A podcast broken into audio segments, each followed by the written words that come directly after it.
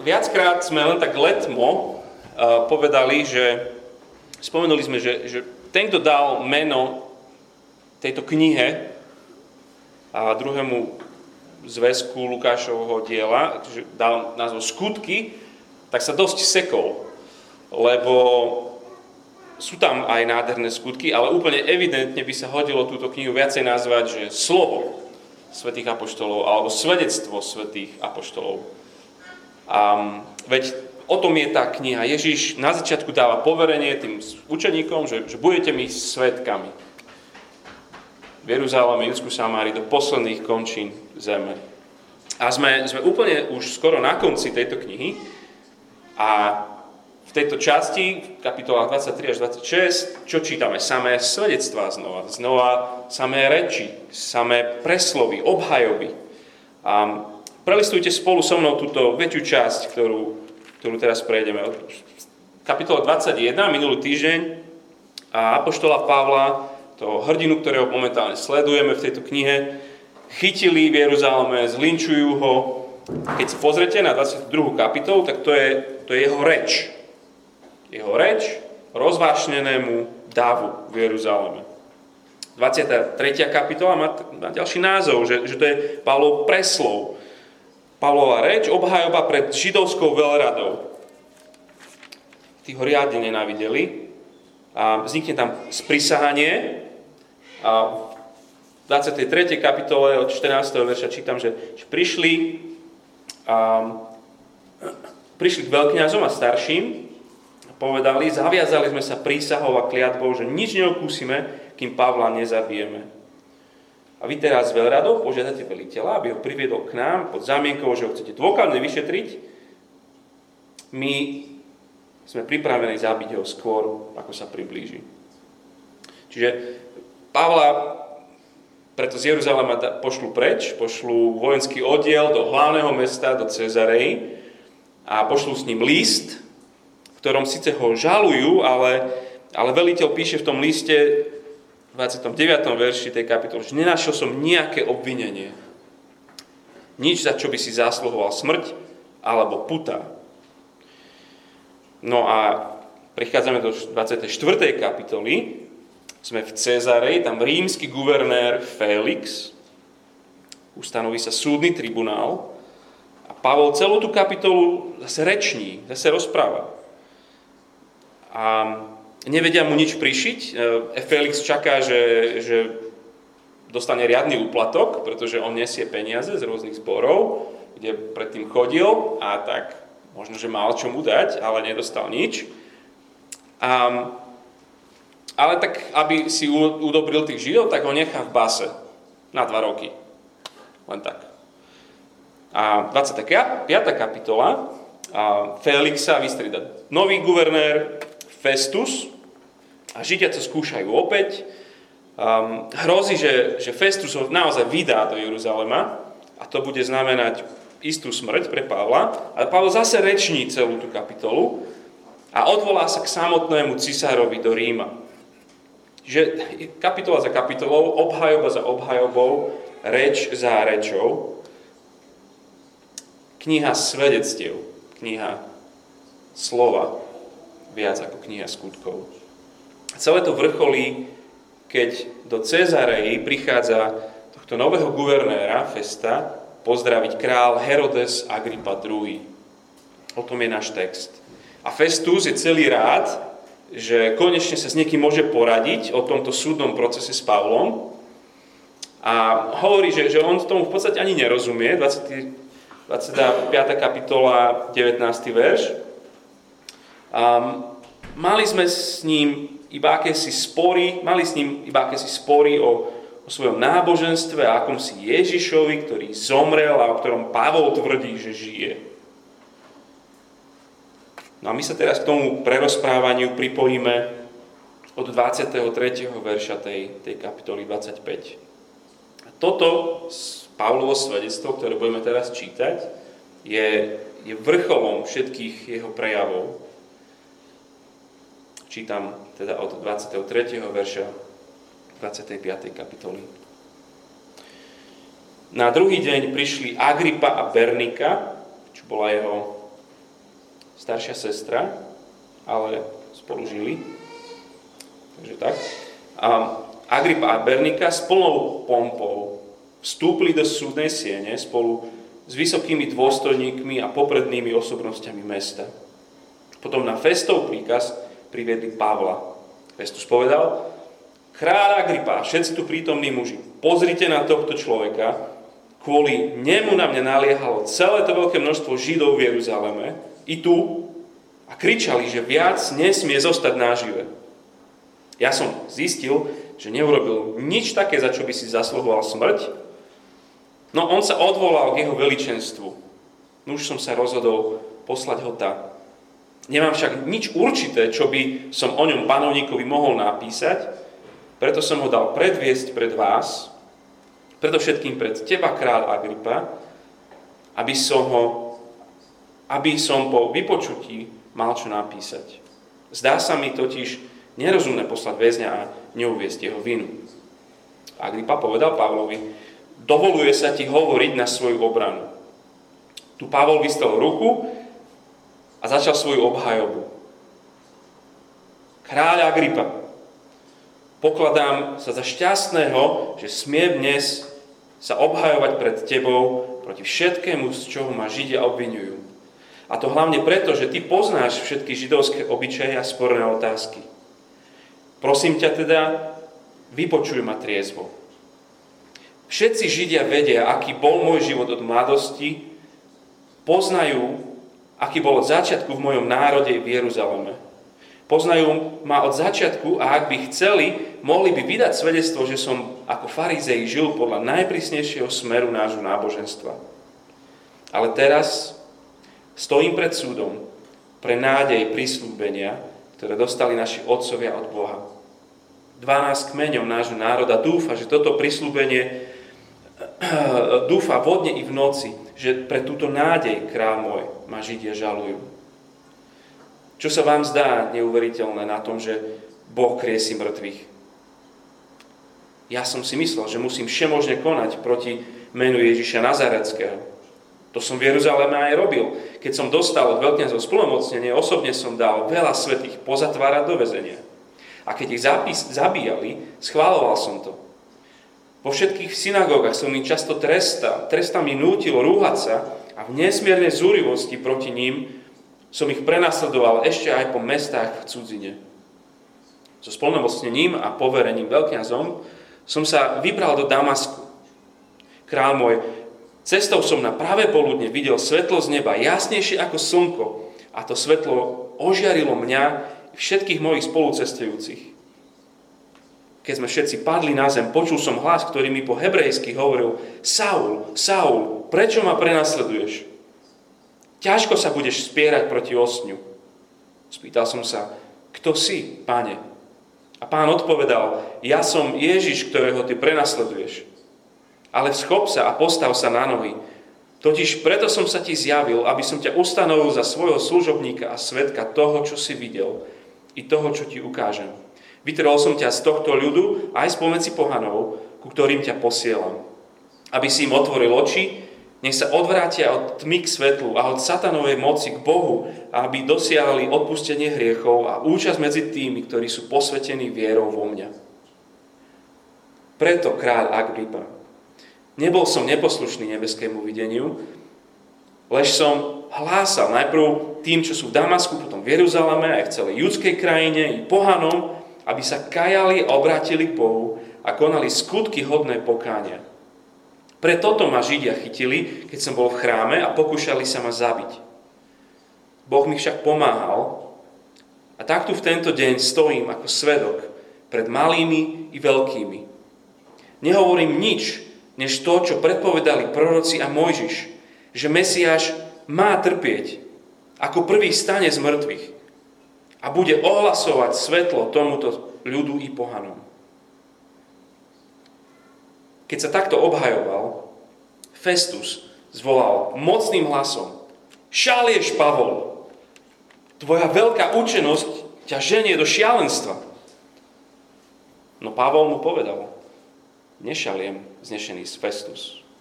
Hovorím pravdu a moje slová sú triezve.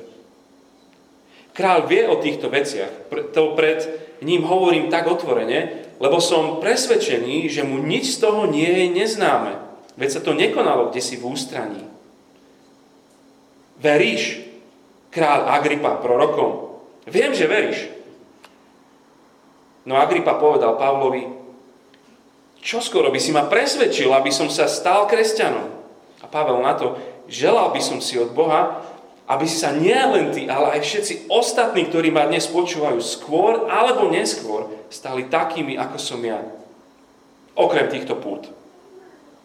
Tu stal král, miestodržiteľ Bernika a ostatní, čo s ním sedeli. A pri odchode si medzi sebou hovorili, tento človek nerobí nič, za čo by si zaslúhoval smrť alebo putá. A Agrippa povedal Festovi, tento človek mohol byť prepustený, keby sa nebol odvolal cisárovi.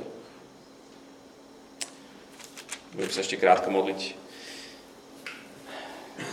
Ďakujeme ti za, za, za nádherný prejav, slovo, náš nebeský oč, ďakujeme ti za to, že, že tvoj duch toto dal Lukášovi napísať, preto aby naša viera bola pozbudená, aby, aby my sme spoznali, v akom príbehu to žijeme a pre akého Boha dýchame.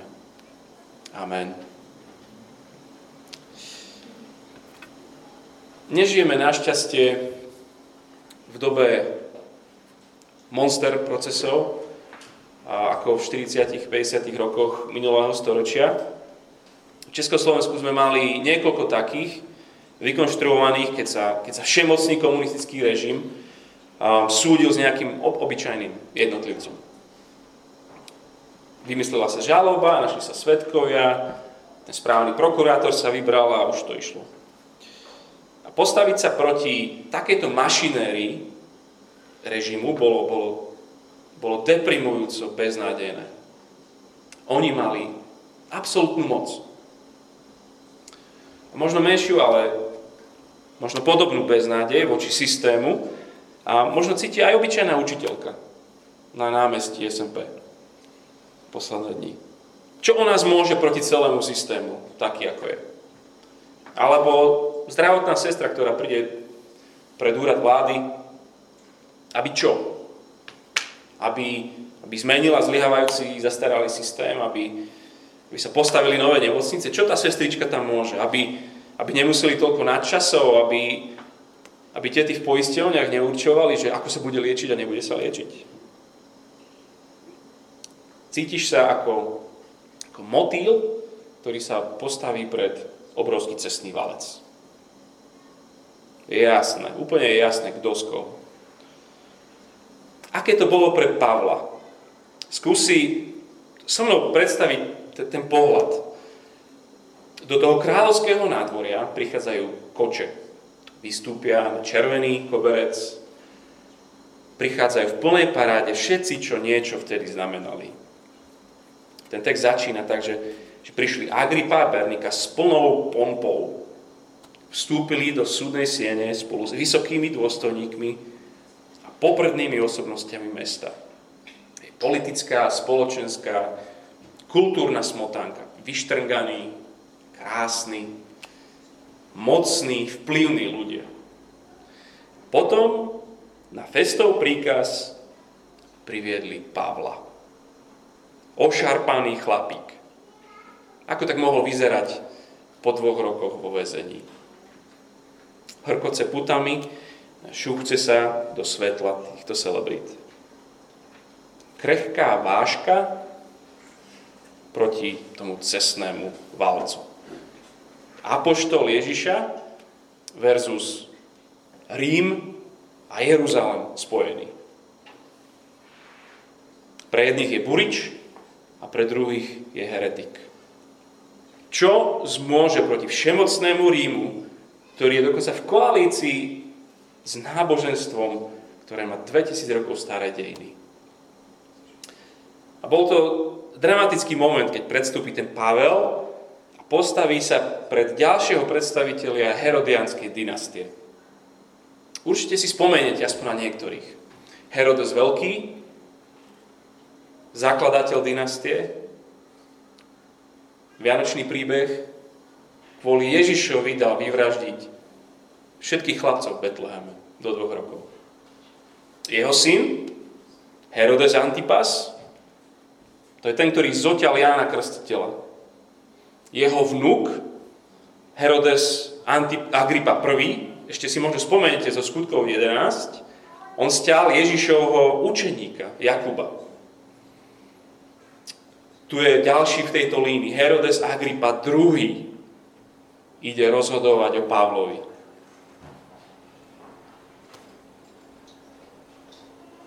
Čím jasnejšie máme v mysli ten obraz,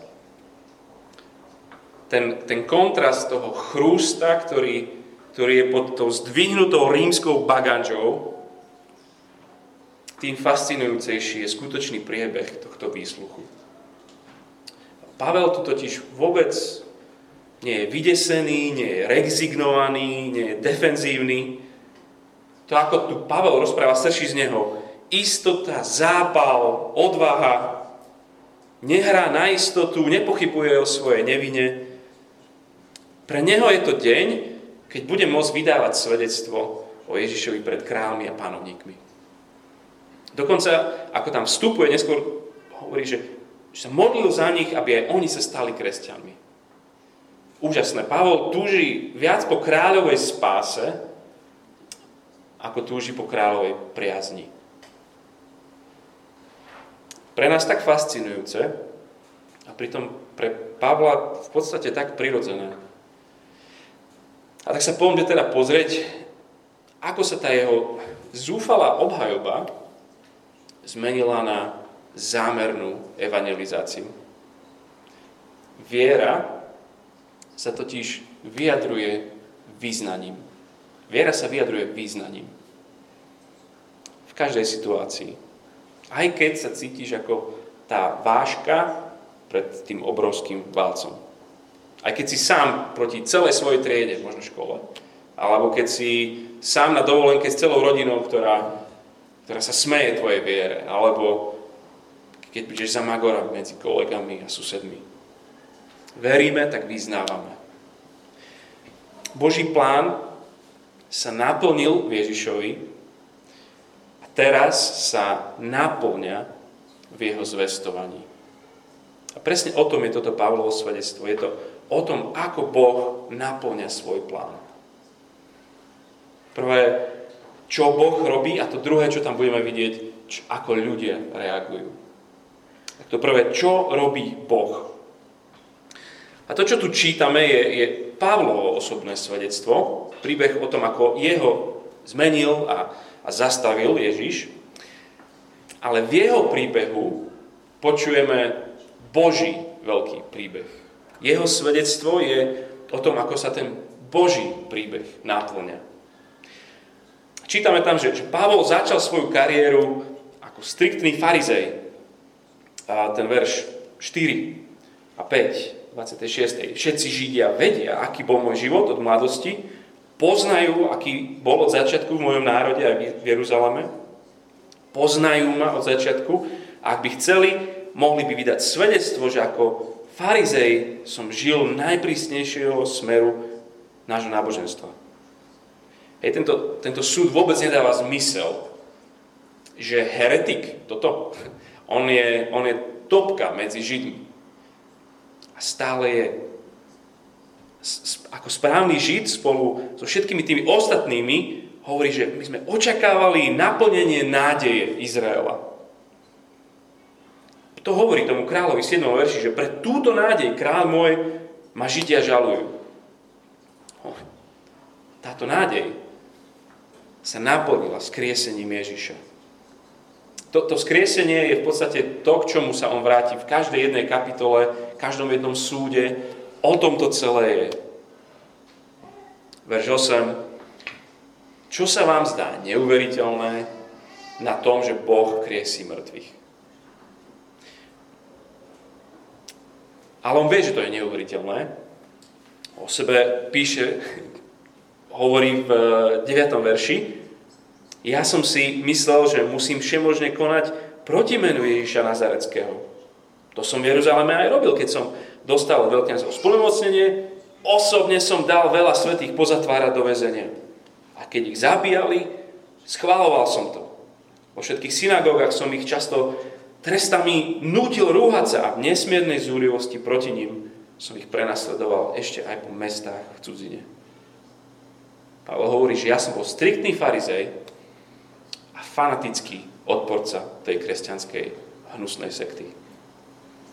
Horlil som za Boha. Je len jeden Boh. Je len jedna viera. Je len jeden chrám. A zrazu tu medzi nami boli títo odpadlíci, títo Židia, ktorí uctievali Ježiša. Vždy si spomeniem na film Mlčanie od Scorseseho, Silence, možno to poznáte tak. A ten film je o misionároch, ktorí, ktorí idú do, do Japonska. A je tam mnoho brutálneho mučenia tých, tých ktorí sa obrátia, ktorí sa stanú kresťanmi. Úplne ako tento Pavol. Veľmi to v ňom vidieť. Tí, tí japonskí akoby farizeji robili to, čo Pavol vo svojej horlivosti boli nesmierne zúriví a nútili sa ich rúhať. Čiže ťažko by sme hľadali niekoho vernejšieho, niekoho pravovernejšieho, nejakého horlivejšieho Žida. Pavol ale argumentuje, že, že kresťanstvo, ak, ak skutočne Ježiš je zmrtvých stály Mesiáš, že to nie je ničím novým, ničím cudzím, ale že to je naplnením týchto písam. Potom všetky Božie zámery, Božie plány majú svoje naplnenie v Ježišovi. A presne ten Ježiš sa presvedčivým spôsobom zjavil aj mne, Pavol hovorí. Od dvanásteho verša. So splnomocnením a poverením veľkňazom som sa vybral do Damasku, lebo aj tam chcel zabíjať a prenasledovať a nútiť sa rúhať. Král môj, trinásty verš. Cestou som na pravé poludne videl svetlo, jasnejšie ako slnko, a to svetlo ožiarilo mňa i všetkých mojich spolucestujúcich. Keď sme všetci padli na zem, počul som hlas, ktorý mi po hebrejsky hovoril. Saul, Saul, prečo ma prenasleduješ? Ťažko sa budeš spierať proti ostňu. Spýtal som sa, kto si, Pane? A Pán odpovedal, ja som Ježiš, ktorého ty prenasleduješ. Ale vzchop sa a postav sa na nohy.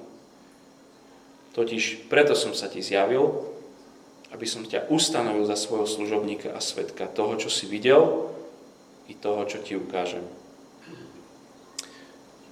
Proti vzkrieselnému Ježišovi je márne sa ti vzpierať. On to hovorí aj o sebe, ale aj pre nich. Aj pre toho kráľa, aj pre toho Fest. Ježiš je vzkriesený, je márne proti nemu sa spierať. On je Hospodin. Inak všimnite si, že Pavol viac opisuje svoje povolanie ako svoje obrátenie. Preto som sa ti zjavil, Ježiš mu hovorí, aby som ťa ustanovil za svojho služobníka a svedka. On si ho povoláva. A Pavol používa tie, tie slova, tú slovnú zásobu, Ktorú, ktorú používajú písatelia starej zmluvy, keď opisujú povolanie tých najväčších prorokov, ako je Jeremiáš, ako Ezechiel, ako, ako je Izaiáš. On im, vytrhol som ťa, sedemnásty verš, vytrhol som ťa z tohto ľudu aj spomedzi pohanov, ktorým ťa posielam, aby si im otvoril oči, nech sa odvrátia od tmy k svetlu, od satanovej moci k Bohu, aby tak dosiahli odpustenie hriechov a účasť medzi tými, ktorí sú posvetení vierou vo mňa. Striktného farizeja, fanatického prenasledovateľa cirkvi, toho Ježiš ustanovuje za posla k nežidom. Lebo toto vždycky chcel. Toto bol vždycky Boží zámer a plán. Záchrana všetkých, židov aj nežidov, skrze Ježiša Krista. On tam svedčí, že Boh naplnil svoj plán v Ježišovi. A teraz ho naplňa tým, že ja zvestujem. A tým, že iní zvestujú. Vzkriesený Ježiš Kristus hovorí, sedí na tróne vesmíru a jeho zámer je, aby všetci z každého národa, aby tí, čo sú voči tomu slepí, aby to videli, aby tí, čo sú v moci satana, aby boli oslobodení, aby tí, ktorí sú vinní, aby im bolo odpustené, aby tí, čo mu nepatria, aby boli súčasťou jeho ľudu. Pavol bol poslaný ohlasovať evanjelium nežidom. Verš devätnásť. Preto kráľ Agrippa, nebol som neposlušný nebeskému videniu, lež som hlásal najprv tým, čo sú v Damasku, potom v Jeruzaleme a v celej judskej krajine i pohanom, aby sa kajali a obrátili k Bohu a konali skutky hodné pokánia. Pre toto ma Židia chytili, keď som bol v chráme a pokúšali sa ma zabiť. Som len verný poslaniu, ktoré som dostal. Lebo viera je vyjadrená význaním. Som presvedčený, preto presviečam. Hovorí o smiešne, ja nie som žiaden progresívny inovátor ničoho. Verš dvadsaťdva, tej druhej polovici hovorí, že, že nehovorím nič, než to, čo povedali proroci a Mojžiš. Čo hovoria? No, že Mesiáš musí trpieť, že ako prvý stane z mŕtvych a bude sa ohlasovať svetlo tomuto ľudu i pohanom. To je to, čo Mojžiš, to je to, čo proroci hovoria. Že toto je ten nezastaviteľný Boží plán. Toto sú naše písma, ktoré sa musia naplniť. Ježiš je Mesiáš, ktorý trpel. Ježiš je Mesiáš, ktorý vstal z mŕtvych. A Ježiš je Mesiáš, ktorý sa musí ohlasovať tomuto ľudu i pohanom. Boh si Pavla a aj nás, ak nasledujeme Ježiša, nepovolal na to, aby sme pracovali v tej Božej výrobe, ale aby sme pracovali v Božej distribúcii. Nie sme vo výrobnej hale. Ježiš dokončil svoje dielo. Evanjelium je hotové. Zvesť je hotová. My nie sme vo výrobe ničoho. Pavol, aj my sme povolaní, to je Boží plán, aby sme pracovali v distribúcii, vo zvestovaní. Keď si toto cirkev pomotá, je zle nedobre. Keď bude cirkev sa snažiť, keď budeš ten, ten dé há el kár a budeš niečo niesť, ale tak ešte to budeš chcieť vylepšiť cestou, Alebo, alebo zmeniť, alebo tak sa ti to nezdá úplne, že takto by to bolo najlepšie, tak si zlý distribútor. My sme doručovatelia. Pavol je presvedčený a tak presvieča. To je tá prvá obrovská vec. Čo robí Boh? Boh si ide svoj plán. V Ježišovi a ide si svoj plán aj cez zvestovanie Ježiša. Pavel preto tam stojí nebojacne pred tým strašidelným zhromaždením. Svedčí so zámerom presvedčiť. No a to druhé, ako teda reagujú ľudia? Ako reagujú? Vládcovia a králi bojujú proti tejto pravde. Rím osočovaním a Jeruzalem odmietnutím. dvadsiaty štvrtý verš, taký, taký smiešný. Guvernér, ten Festus, to on to už nedáva, proste ide mu dekel vystreliť, tam počúva Pavla, ako, ako vysvetľuje to svoje povolanie, že on je v distribúcii, zvestí pováhanom.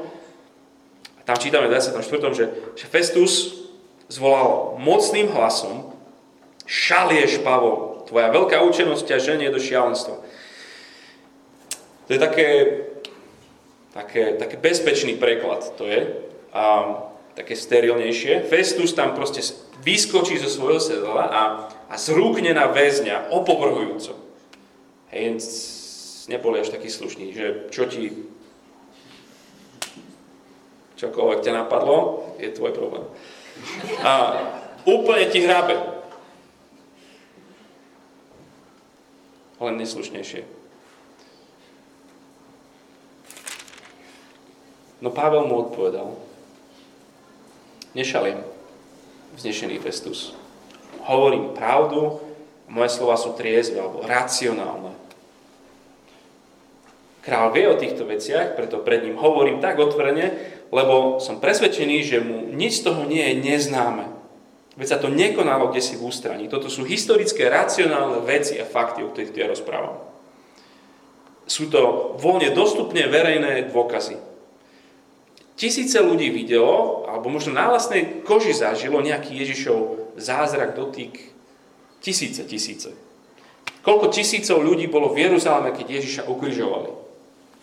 Koľko sto ľudí ho videlo, keď bol skriesený?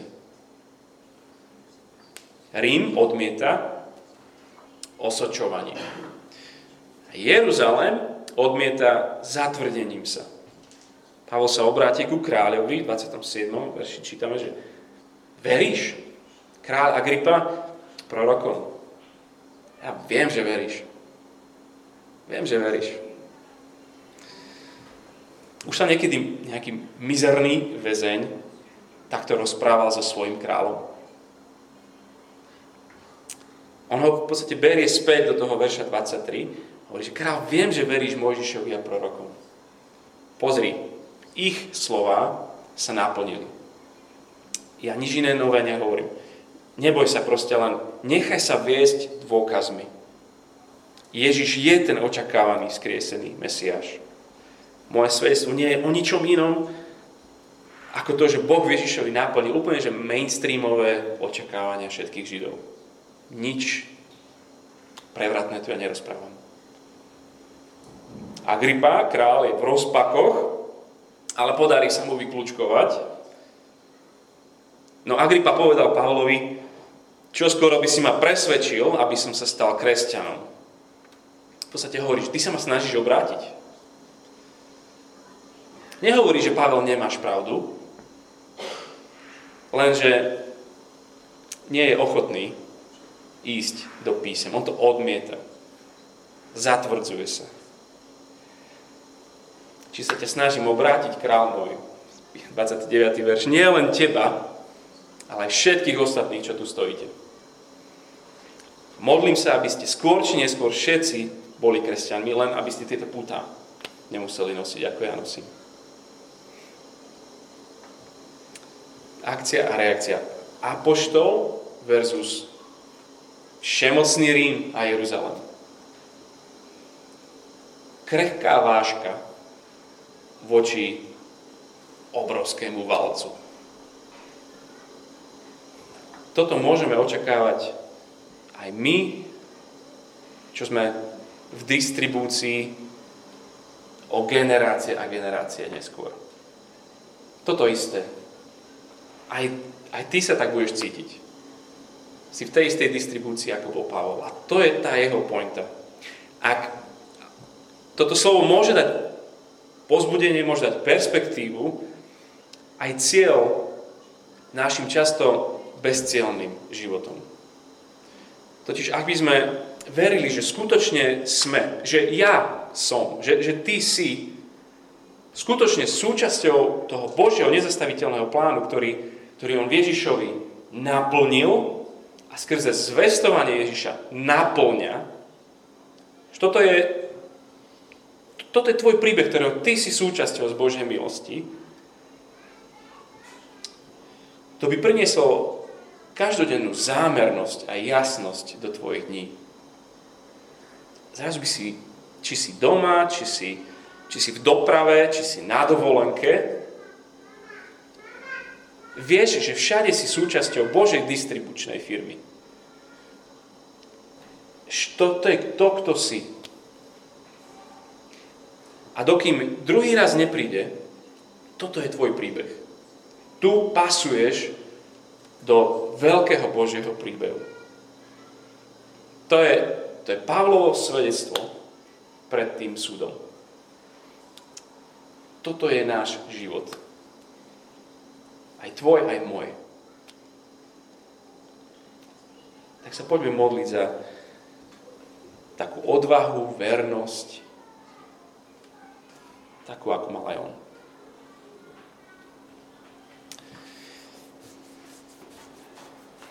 Náš Páne, je to, čím viacej rozmýšľame nad, nad tým kontrastom toho, čo sa tam udialo na tom súde, aký nikto tam stojí oproti tým najmocnejším.